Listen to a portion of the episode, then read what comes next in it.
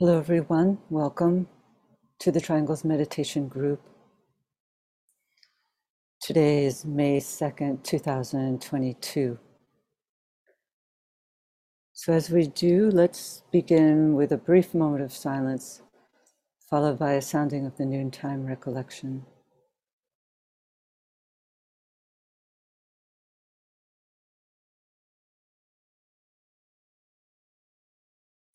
We know, O Lord of life and love, about the need. Touch our hearts anew with love, that we too may love and give.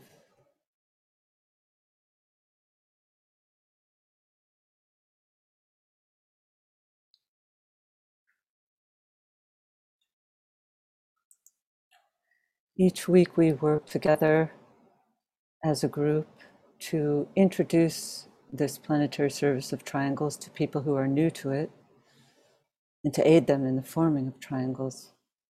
So, if you're new to this idea of planetary service through the power of thought, known as triangles, welcome. And we also work for those of us who are already members of triangles to come together each week and participate in a meditative visualization in the support and strengthening of the planetary network. Triangles is a simple visualization technique using the power of thought and prayer to uplift and transform consciousness. Three people agreed to simply visualize a triangle of light uniting themselves at the soul level each day. They link mentally, spiritually, and in a spirit of goodwill to all humanity.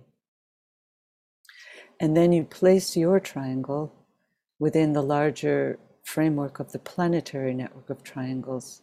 And as that network is visualized, we sound the great invocation, a world prayer, which is a perfect medium through which the energies of light and loving goodwill can be distributed touching all open hearts and minds. So this service only takes a few minutes each day, and therefore it can be fit into even the busiest of schedules. Today, after the meditation, we won't be having a special guest, but our special guest will be you, this group who participates each week, rather religiously, we might say, in this webinar.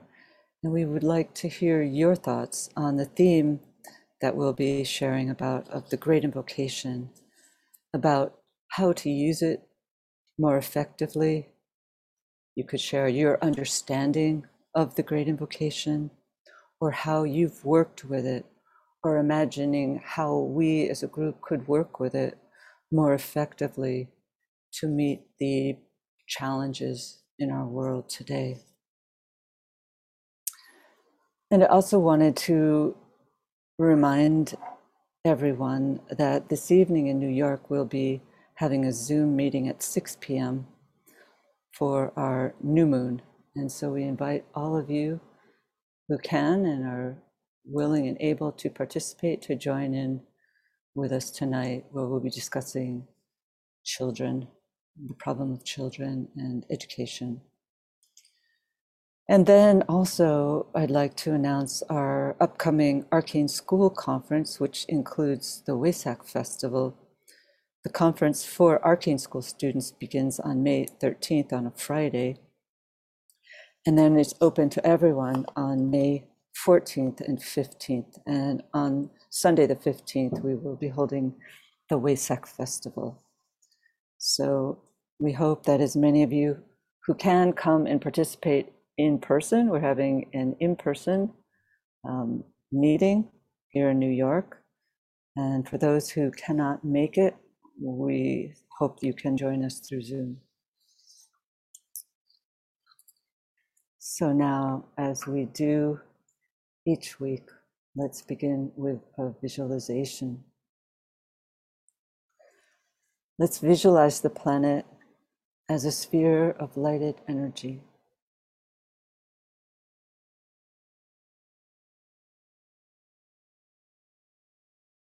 And within that sphere, we visualize a triangle of the three planetary centers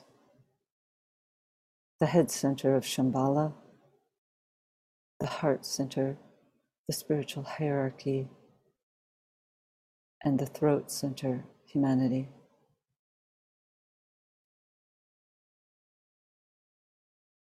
We visualize the lighted energies of these three spheres moving around the triangle in all directions, filling it with light.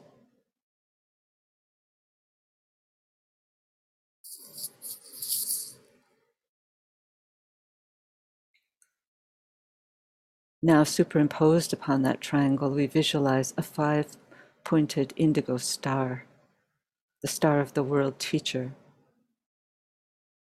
linking east and west, past and future, radiating the energy of love wisdom.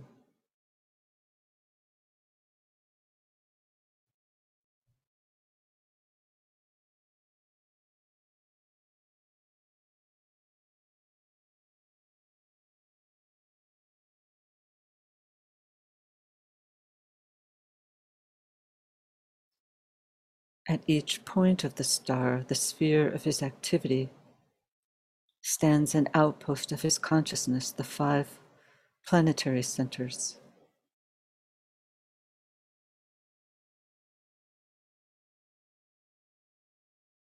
Visualize the energies radiating forth from the center of the star through the five points. London, Darjeeling, New York, Geneva, Tokyo.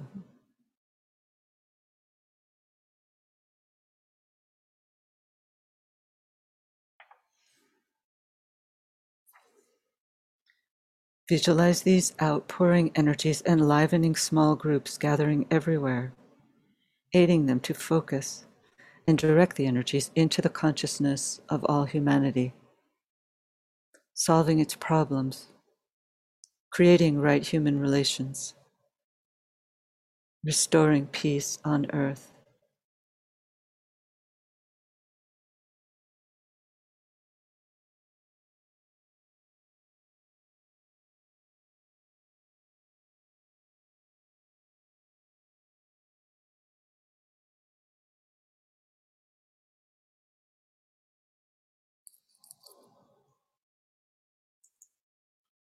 Project a lighted strand of energy towards the spiritual hierarchy and sound together the mantra. Radiance, we are, and power. We stand forever with our hands stretched out, linking the heavens and the earth, the inner world of meaning and the subtle world of glamour. We reach into the light and bring it down to meet the need.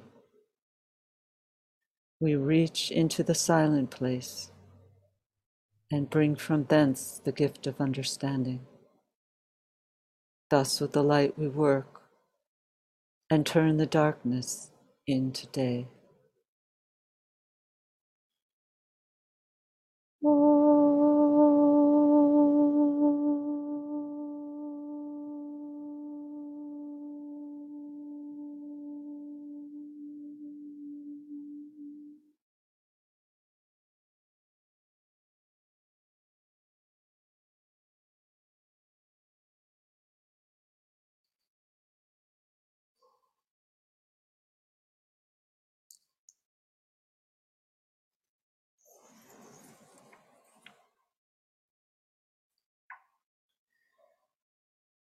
We're working now in the lead up to the Wesak festival.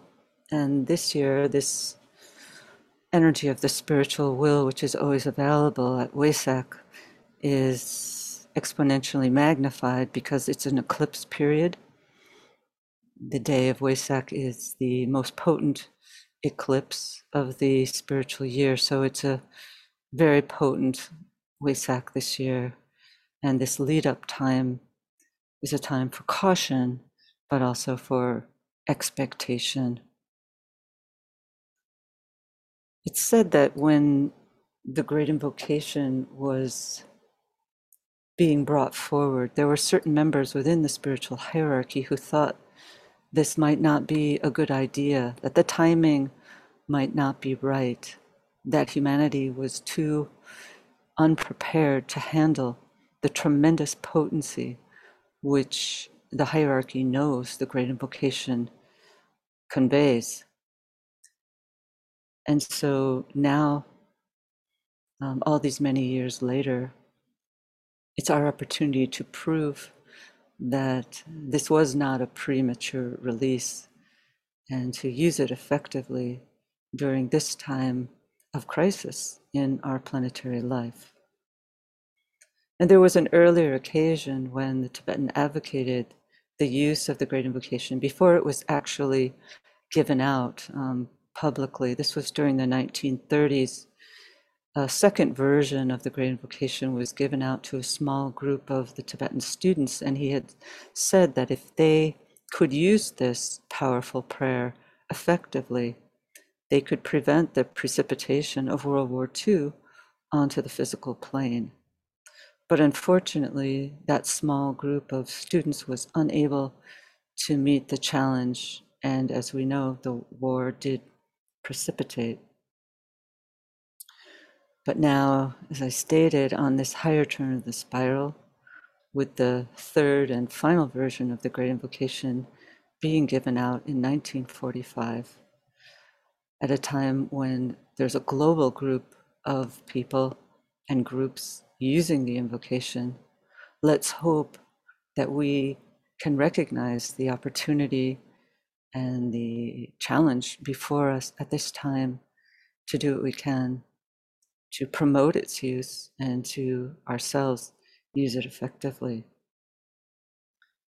For the Tibetans said um, that in the maps and archives of the spiritual hierarchy, that over the area of the Middle East, Eastern Europe, Eastern Russia, there was, and surely perhaps is, a dark, overshadowing cloud.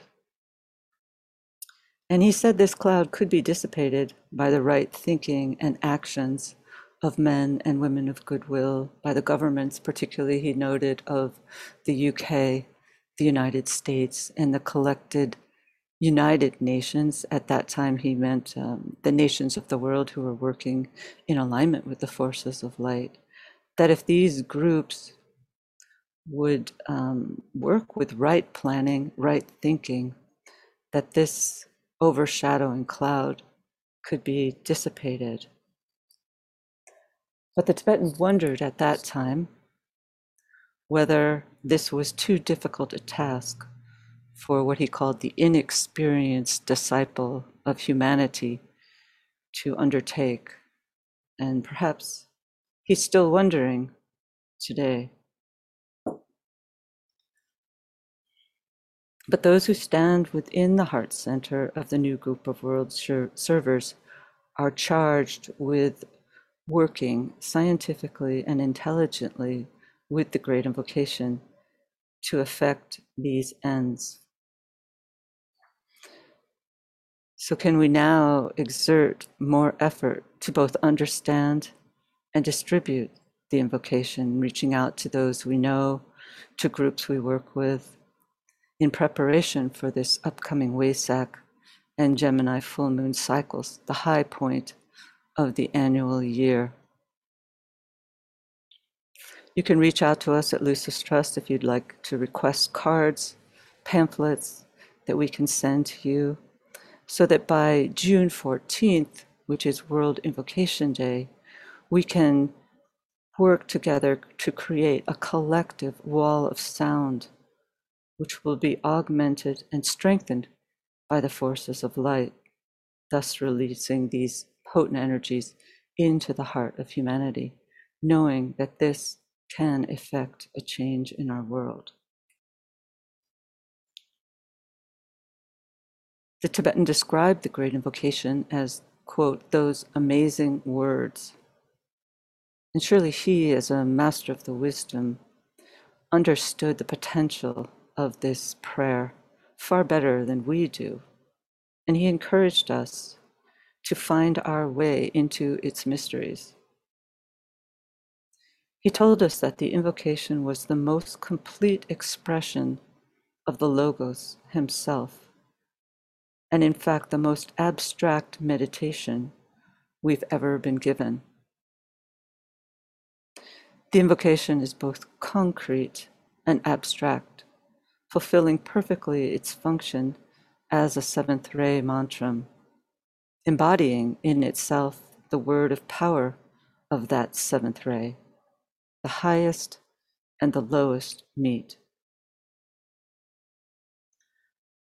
Our keynote for this year's Arcane School Conference is related to the opportunity which comes as the seventh ray comes into prominence in the world. And when it's combined with the light of all the rays, it's able to bring about a release upon the physical etheric planes of a special kind of light, the light supernal, a light that is connected to the highest or will aspect. In our solar system, the second ray of love wisdom is the overriding and conditioning influence.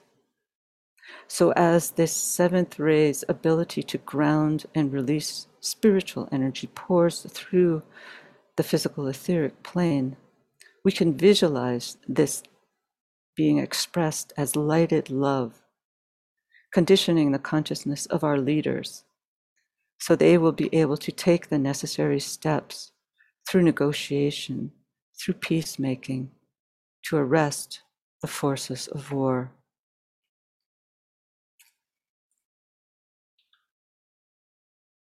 There's a story I heard recently in a video that wasn't related specifically to the great invocation in any way, but it was quite arresting in relationship to the power of thought that can be engendered by a group that works with focused intention. It was a lecture given by a woman who lives in the UK named Francine Blake. And this person has dedicated her life to working with and understanding crop circles, particularly those in the area around Wiltshire. This is the area of the planet where the largest majority of crop circles appear during late spring and summer each year.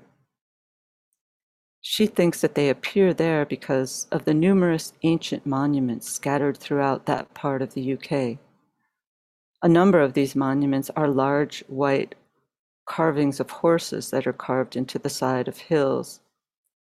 And it seems that these must surely be symbols of the coming of the Christ. She believes the crop circles are seeking to alert people to the importance that the ancient monuments are seeking to convey to humanity at this time.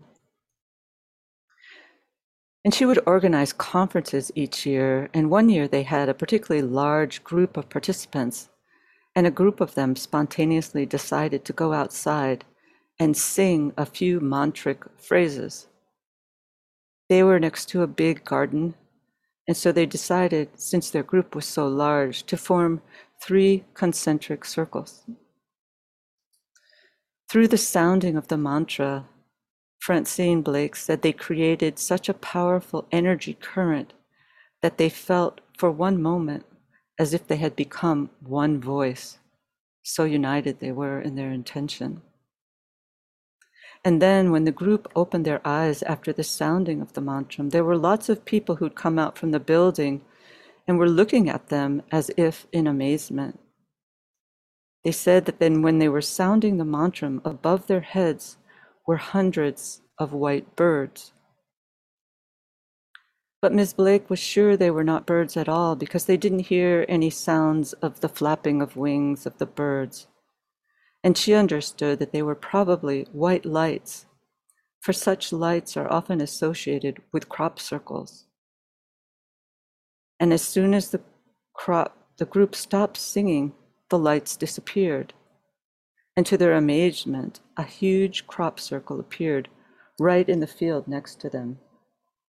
And this circle consisted of three concentric circles composed of petals that corresponded exactly to the number of people gathered there sounding the mantra. And many other crop circles also appeared all over the area during that weekend. It seems that this demonstrates the power which a united group effort can evoke from the environment, from the ethers. And surely the collective sounding of a prayer is great as the great invocation, when done with focused intention, releases a tremendous amount of waves of healing energies that can be released into the atmosphere. And just to close with this powerful passage to remind us of the importance of this time given out in Discipleship in the New Age, Volume 1, page 629. Tibetan wrote No cost is too great to pay in order to be of use to the hierarchy at the time of the May full moon, the Wesak festival. No price is too high in order to gain the spiritual illumination which can be possible at that time.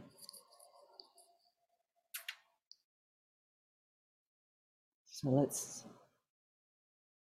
now work with our meditation.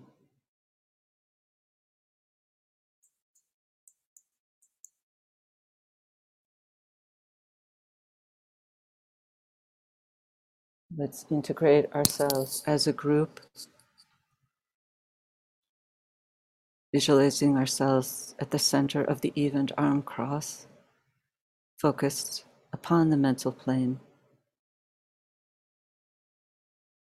linking in thought as a group, a point of love and light. With all those people throughout the world are working in triangles.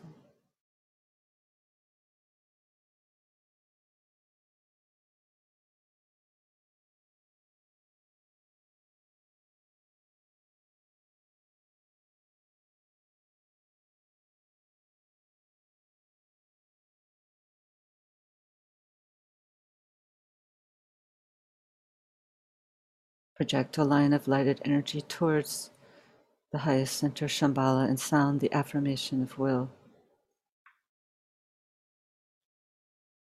In the center of the will of God, I stand.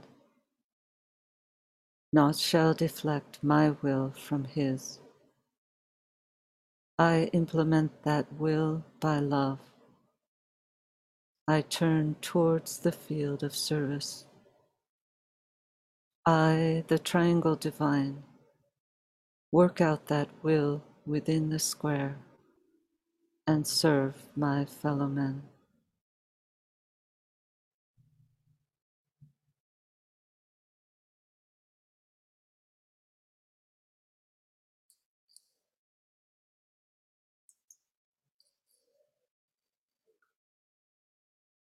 Using the creative imagination, link with two other points of light to create a triangle of light.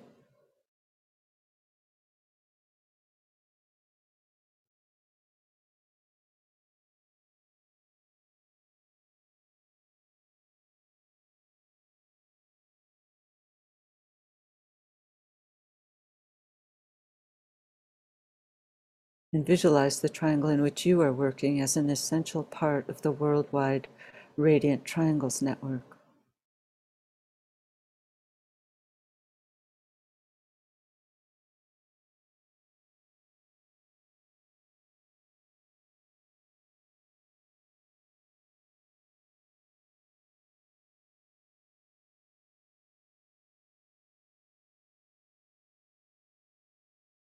Hold the consciousness immersed within the light of the group soul, the heart of love which underlies and infuses the network.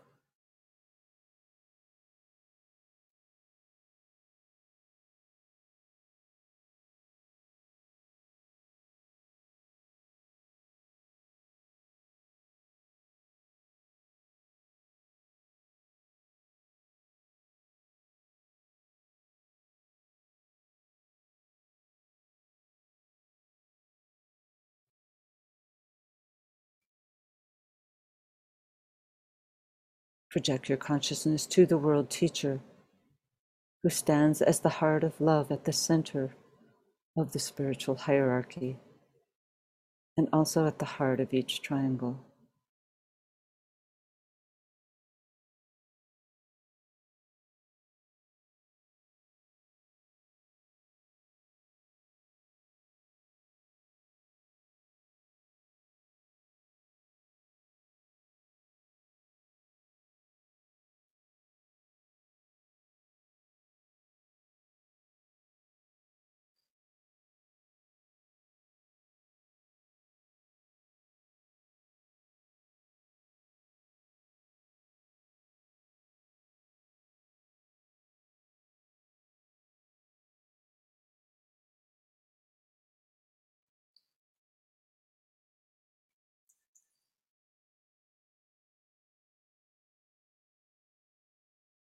Precipitation. Visualize the energies of love, light, and goodwill circulating in and around the triangle's network.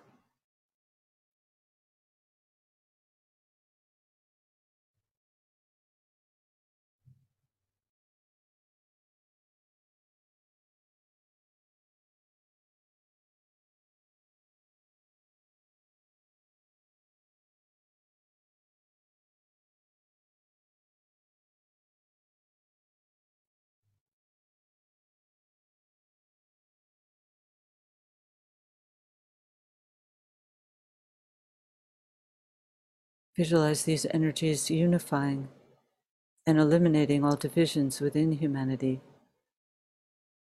healing and transforming human consciousness, and establishing right human relationships.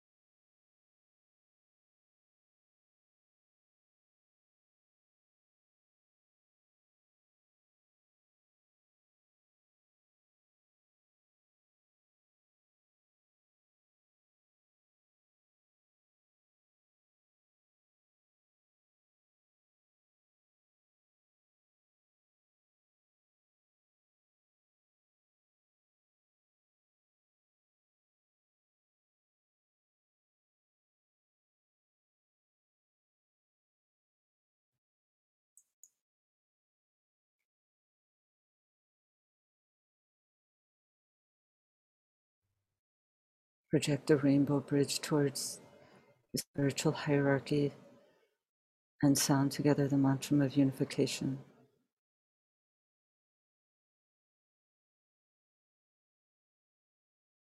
The sons of men are one, and I am one with them. I seek to love, not hate. I seek to serve and not accept due service. I seek to heal, not hurt. Let pain bring due reward of light and love. Let the soul control the outer form and life and all events, and bring to light the love that underlies the happenings of the time. Let vision come and insight let the future stand revealed.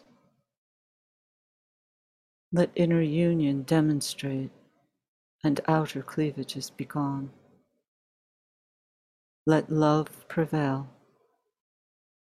Let all people love.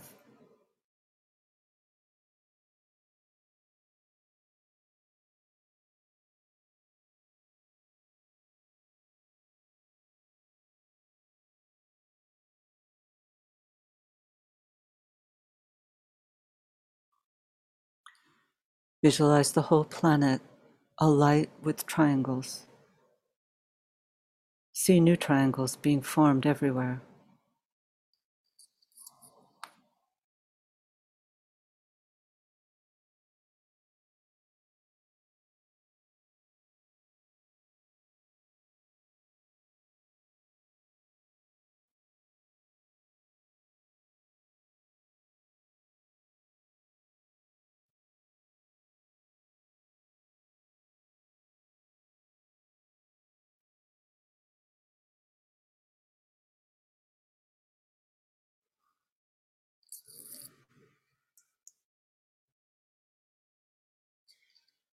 Distribution. Sounding the great invocation silently or aloud. And as we repeat each stanza, let's visualize the network acting as a link between the world of spiritual realities and humanity, as a channel through which light, love, and divine purpose may flow into human consciousness.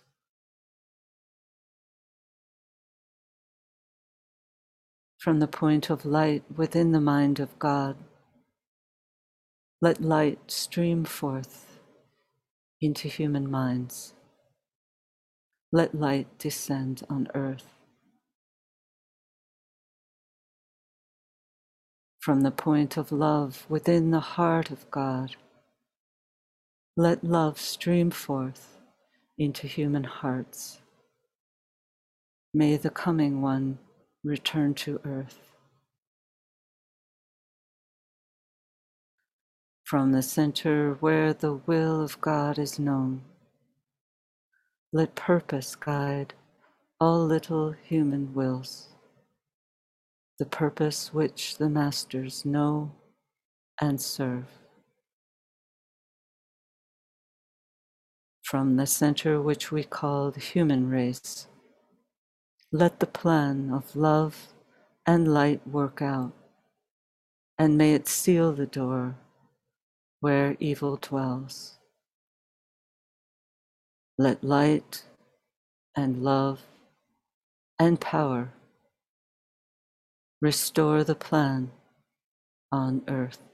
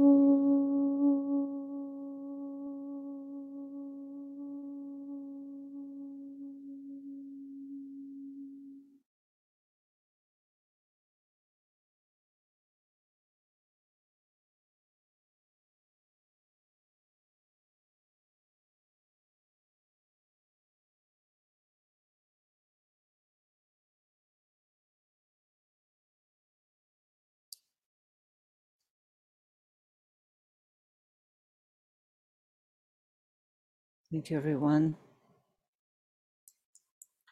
So now we'd like to open it up. And we'd really appreciate if some, if some of you would raise your hands and share audibly, as that way we can connect um, more on the uh, direct line. Um, but perhaps as you're collecting your thoughts, uh, I'd read a quote from David uh, from, I don't know what book this is from. I said earlier that the war could have been averted from expression on the physical plane had the disciples and aspirants of the world measured up to their opportunity and responsibilities. The great invocation was rendered of relatively was relatively powerless from the angle of dynamic usefulness, because the majority of those who use it turned it into a peace prayer. It was instead a great spiritually militant invocative demand. This must not happen with this stanza of the Great Invocation, the one we have today. It is a demand. It is also an authoritative affirmation of existent fact. It sets in motion agencies and forces hitherto quiescent, and these can change the face of the world. Battlefield. It invokes the Prince of Peace, but he carries a sword and the effects of his activity may prove surprising to those who see only the need of the form aspect of humanity. Thank you for posting that powerful quote, Frida, hello. Hi, Kathy. Hello, everybody. Hello. Um, the thing that I wanted to uh, sort of add to our discussion today sorry, I'm outside, so you might hear some dog noises in the background. Um, and that is the idea that when we say this prayer, um, we're of course here we're saying it in a group, and that's that's exactly what we should be doing. But imagining that we're saying it simultaneously with all of hierarchy. In other words, um, we're sort of standing in for humanity, collecting all of this consciousness of humanity saying the prayer as humanity and imagine saying it simultaneously with hierarchy. That way it becomes a kind of a planetary invocative prayer and not just our little small group saying it, but this whole collective uh, two kingdoms simultaneously sounding this great prayer and and and thereby gaining the attention of uh, i think kathy's talked about this before extraplanetary lives and mm-hmm. forces uh, to come to our aid. Yeah. Thank you. Thank you, Frida. Yeah, I mean, we could extend it to the center Shambhala. I mean, he, you know, it's really about the triangle that we work with, the planetary triangle, all three centers. And then, as you said, opening up to those forces outside of our planet that are overshadowing the Christ. So, thank you very much. All right, Sam. Hello. Hello. Hello. Um, thank you so much. What a wonderful introduction, Kathy.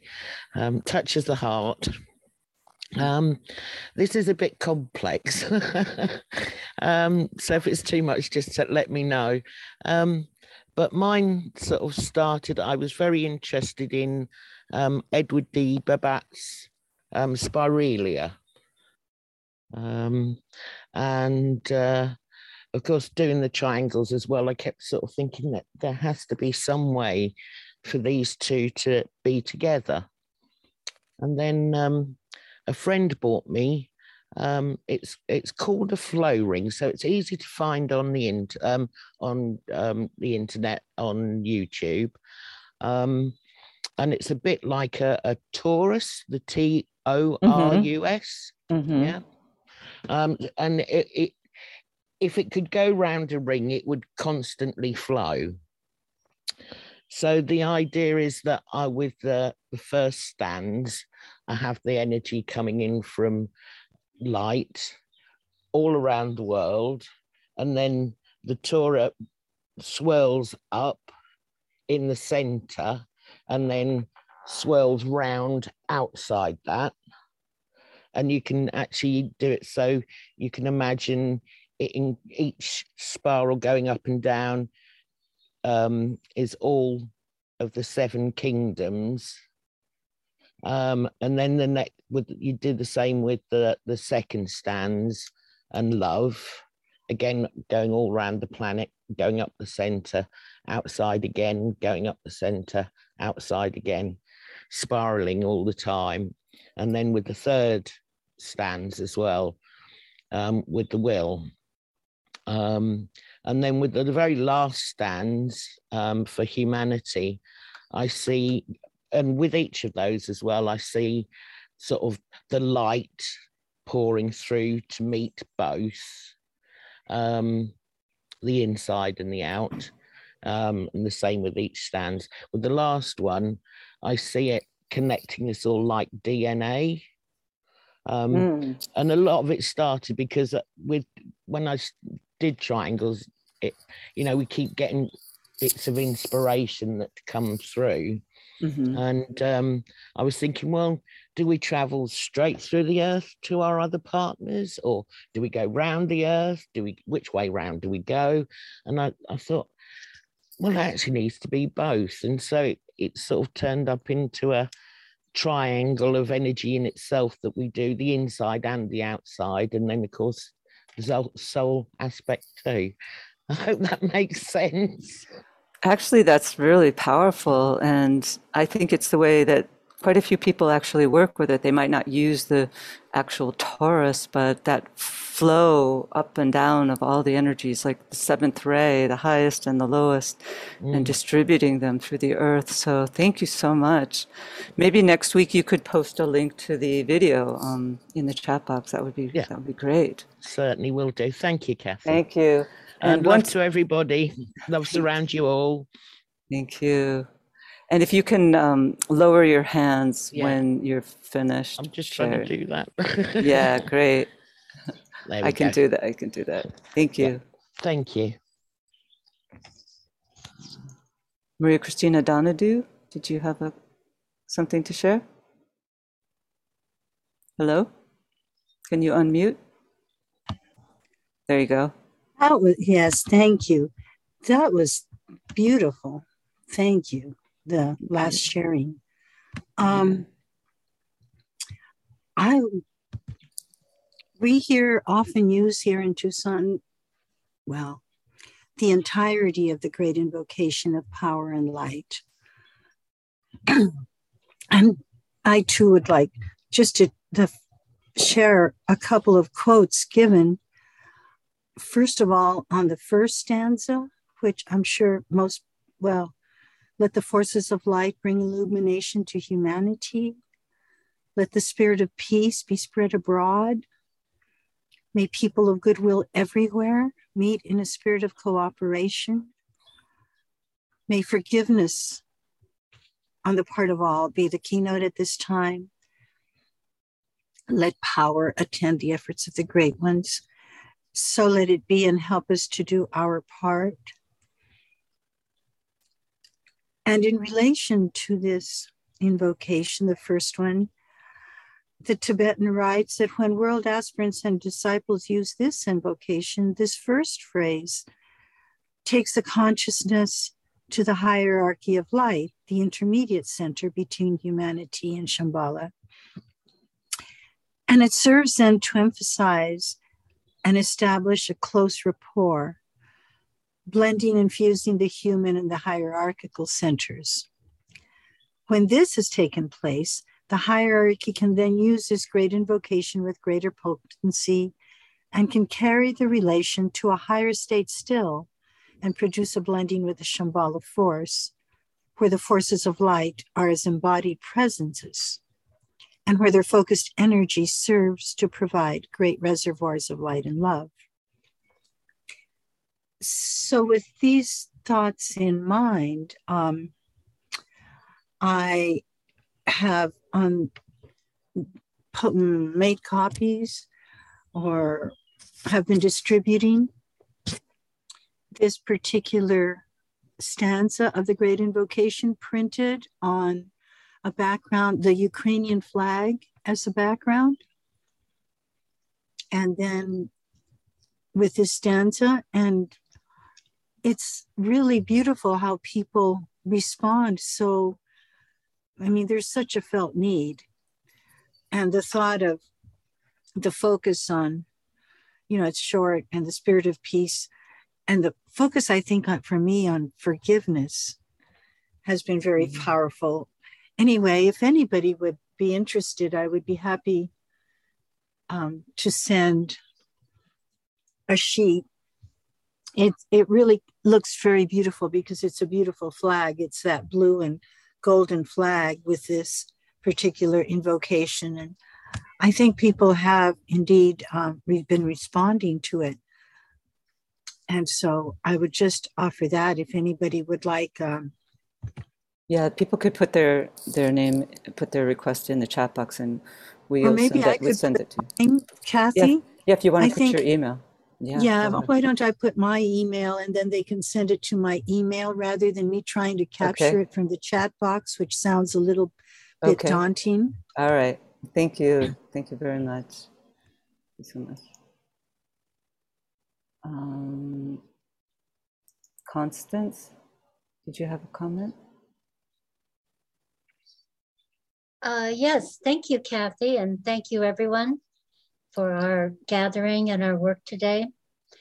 Uh, I'd like to share uh, what I was called to do many years ago with regard to the great invocation.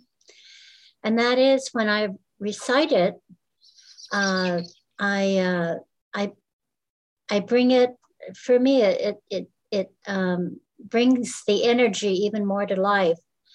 Uh, for example, I recite, uh, from the point of light within the mind of God, light streams forth into human mind.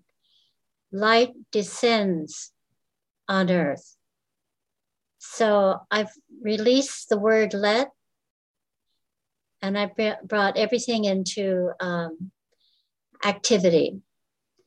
And uh, this has been uh, very meaningful for me. Thank you for letting me share this. Thank you. Thank you for sharing. All right. Um, Santana, hello? Hello, can you Hi. hear me? Yes. Hi, Kathy, thank you so much that you for your beautiful words and for that deep meditation. I was just going to say I agree with uh, Marina Maria Christina, and I work with a group on Sundays that does the whole meditation. And for me, the second stanza, Let the Forces of Illumination, um, that starts with that, uh, is really powerful. But what I wanted to say was it's very important to be in a state of actual invocation. And with each stanza, to invoke one of them is invoking the mind of God, which would be higher manas, the other, the heart of God, hierarchy, and the will of God, which is Shambhala. And in doing that, a channel is created between, I think somebody did mention that, hierarchy, and which can go up to Shambhala and down and out to humanity through the new group of world servers and to get into the energy behind the words, because I believe it was not always in English. Uh, I think in the teaching somewhere it says it's been translated from some obscure esoteric language. Uh, mm-hmm. So, and then to actually connect with humanity and send the energy out yeah. mindfully on the sacred word, which tends to go up as well as out at the same time. Mm-hmm. So, um, and there's different rhythms it can be set in. And I notice when different people say it and the different rhythms they use yes. has a definite effect. Um, so yes. uh, that was basically um, what I wanted to say. But if you think of it that you are making that connection with the highest levels, then you really are evoking the energy to come down into helping humanity, all sentient beings, and into the very core of the planet itself. So, thank you very much. Thank you. Thank you so much for sharing your thoughts. Um, John. Thank you for allowing me to speak. I am in transit today, so if you hear noise, it's because I'm outside. Okay. It's it's very timely that you allow us to explore the use of the great invocation for our group, Kathy. To address this for some time. And the quote that David Trice had put in the chat earlier was very helpful. Yes the Tibetan, I'll paraphrase here because I don't have the books handy. The Tibetan has said in many places that the people of the United States, in particular, have a, a tendency towards isolationism, almost pacifistic passivity.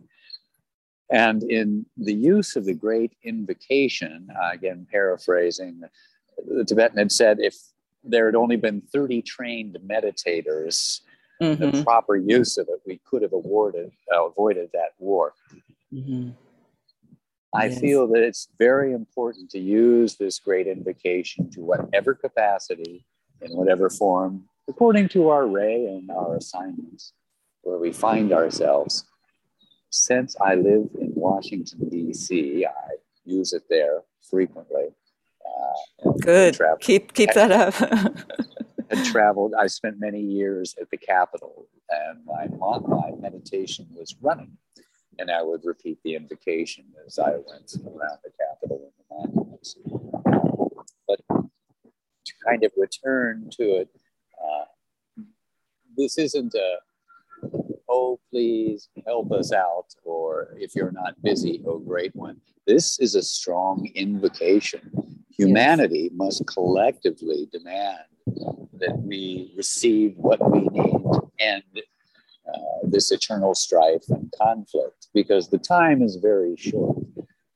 Yes. We're at the culmination of this phase, as we know from 2025. So, again, I would encourage everyone to use the invocation as much as they can in whatever form and to share it as they feel appropriate, remembering, of course, that uh, as the hierarchy was hesitant to share it with a new group of world servers, it's not something that perhaps the masses are ready for just yet, but the time is approaching. And again, thank you for letting me uh, thank you address the group. Thank you so much, John.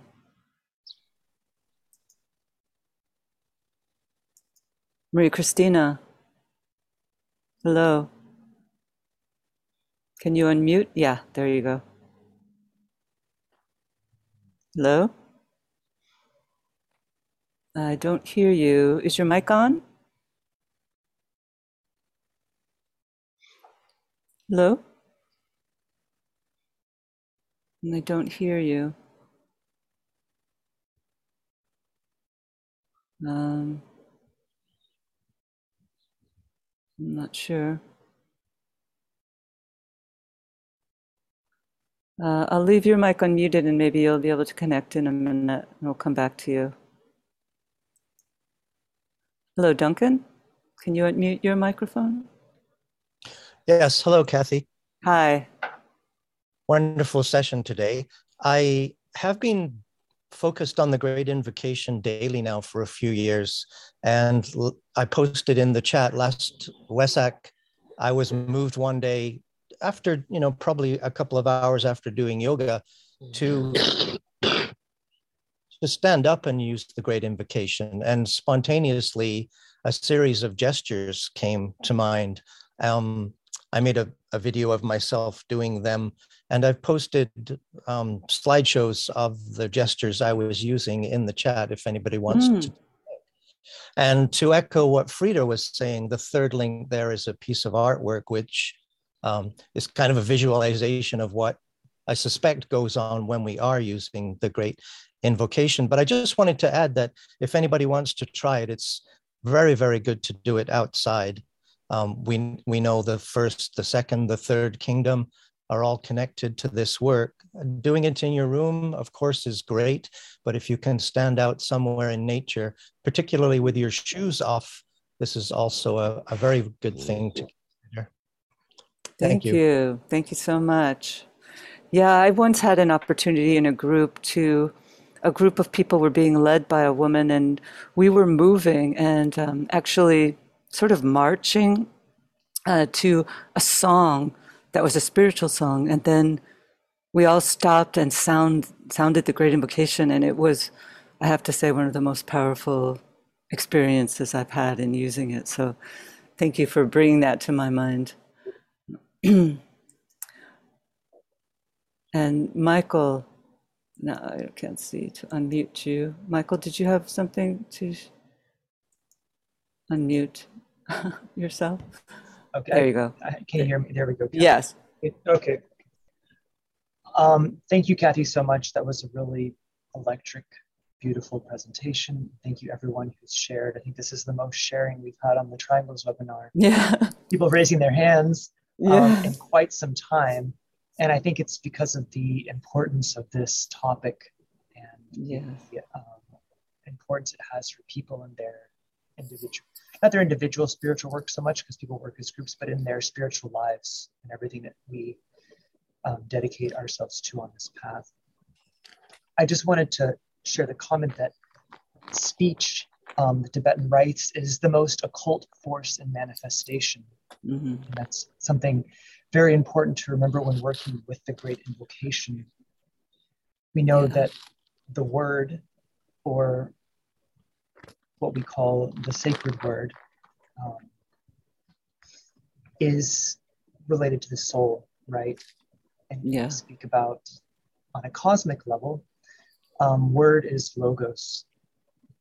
And so you can imagine in, in the in the life of the human being, the role of speech is to externalize some thought and to make it present and manifest. At a higher level, the word or the logos or the verbum, whatever you want to call it, is that which makes the ever concealed thought of deity or it's sort of its very essence i guess you could say its its intention or its will or its purpose what makes it externalized. And so what's beautiful i think when we're speaking or thinking about invocations that what we're repeating in the human kingdom goes forth also on these higher levels on cosmic levels within the hierarchy within all sorts of sort of spiritual beings on levels we can't even imagine.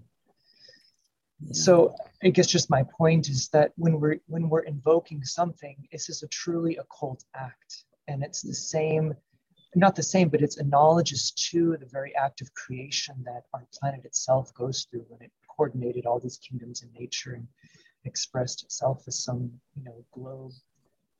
And I yeah. think we have to keep in mind that this is not just they're not just your voice voice sounding some words. You know, this is your entire being being put into something.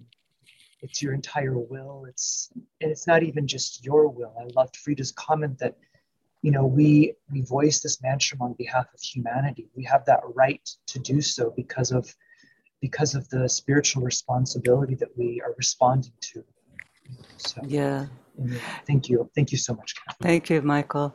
Yeah, I was reading something that the Tibetan said that actually dovetailed what Frida said and brought in when we sound it, we're sounding it as a united breath, a unified mm-hmm. rhythm with the whole, all of the three centers. We're sounding it in coordination with the whole triangle. Thank you. Maria Christina, I see you back again. Are you able to unmute now and speak to us? Hello? Hello? Can you hear? Yes, now can we can hear, hear you. me. Yes. Okay. Thank you for the inspiring thoughts, Kathy, before the meditation. A very important point about uh, the um, Wesak, which is the higher interlude.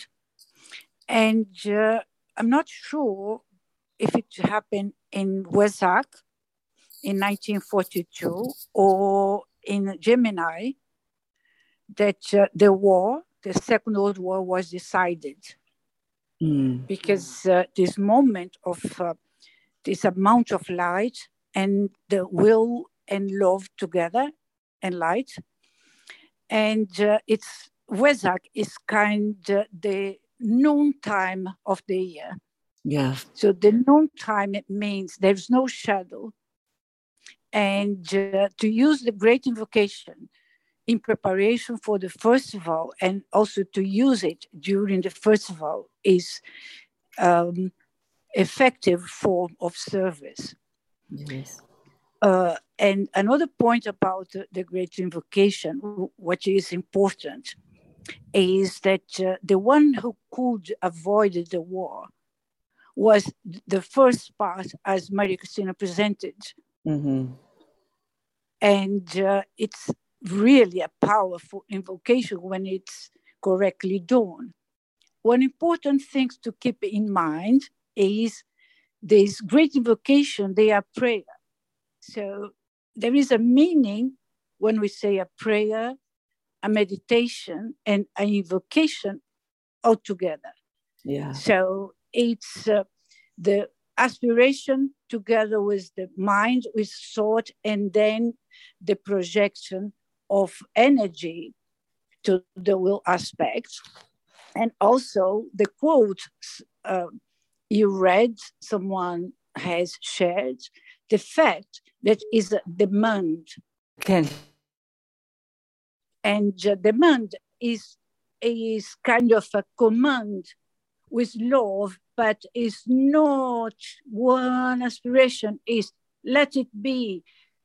You see, it's uh, um, the quote mentioned authoritative um, sound of voice, which is not easy to find the right pitch and balance to blend all together aspiration, which is prayer, meditation, and invocation, and the right command. But it's the most powerful prayer because it's the prayer of the Christ itself. And when we sound together, all goodwill people, all trained meditators, together with the hierarchy, because the hierarchy is gathered together, it's make it extremely powerful to bring solution for this world situation. Thank you. Thank you, Maria Christina. Um, Kathy's just gone, lost her connection. So, um, okay. okay. She said thank you thank though. You. She's just she's trying to log back on right now. Okay, Um, thank you, so- Michael. Thank you, Maria. Uh, Brad, I'm going to ask you to unmute. Thanks, Michael. So when we say the invocation with sincere purpose, that activates our connection to the will aspect, aspect, and with the aspiration of our heart, that helps us connect to the second hierarchical aspect, and with a clear understanding in our mind of the, the meaning of the words, that facilitates our connection with the energies that we're trying to invoke. So it's so important to be in the right state as we say this. And then, if we are confident in our ability to succeed in invoking, we then have the responsibility of what is evoked. And so that um, leaves us with the responsibility to, to use the energies in service in our own way. And so it's important to keep that in mind. If we're successful, then we got to use the energy. Thank you, Brad. And that maybe goes back to what Kathy was saying about how the, there were those in hierarchy who were unsure whether humanity was ready because perhaps all this energy flows in and Yeah, how are it's we easy going to get direct distracted. It, you know, how are we going to direct it if if we it's a great responsibility, of course. All right, thank you everyone. It is now um, four after, and so I think it's about time to close the meeting. So let's all just um, finish with um, a moment of silence to link up with the group.